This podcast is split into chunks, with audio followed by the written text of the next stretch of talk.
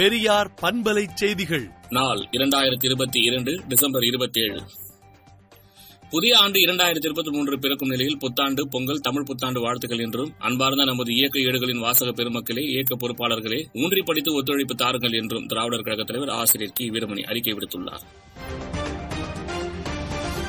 தமிழகத்தில் கொரோனா முன்னெச்சரிக்கை நடவடிக்கையாக தமிழகத்தில் ஆக்ஸிஜன் இருப்பு டேங்குகளை எண்பது சதவீதம் நிரப்ப சுகாதாரத்துறை உத்தரவிட்டுள்ளது.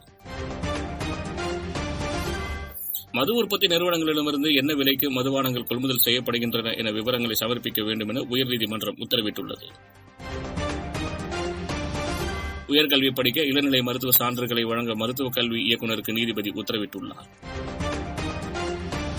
ஜப்பான் நாட்டு வங்கியில் கடன் பெற்று மதுரை எய்ம்ஸ் மருத்துவமனைக்கு ரூபாய் ஆயிரத்து தொள்ளாயிரம் கோடி நிதி ஒதுக்கீடு செய்து பட்ஜெட்டில் அறிவிக்கப்படும் என்று மத்திய இணையமைச்சர் பாரதி பிரவீன் பவார் தெரிவித்துள்ளார். நாடாளுமன்ற தேர்தலையொட்டி மாநில அளவில் மிகப்பெரிய மாநாடு நடத்த அதிமுக முடிவு செய்துள்ளதாக தகவல் வெளியாகியுள்ளது. கூட்டணி குறித்து யாரும் எங்களுக்கு உத்தரவிட முடியாது. நாங்கள் தான் முடிவு செய்வோம் என முன்னாள் அமைச்சர் ஜெயக்குமார் கூறியுள்ளார். அம்பத்தூரில் திருமணமாகி ஏழு மாதத்தில் கர்ப்பிணி மர்மமாக இருந்தார் மகள் சாவில் சந்தேகம் இருப்பதாக போலீசில் தாயார் புகார் அளித்துள்ளார்.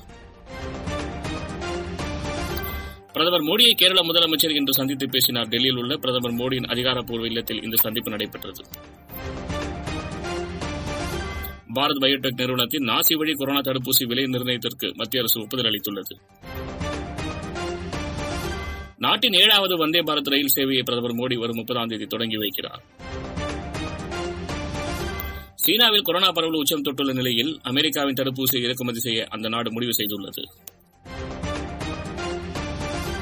உறைந்த அமெரிக்க பனிப்புயலுக்கு அறுபது பேர் பலியாகினர். பதினைந்தாயிரம் விமானங்கள் ரத்து செய்யப்பட்டுள்ளது.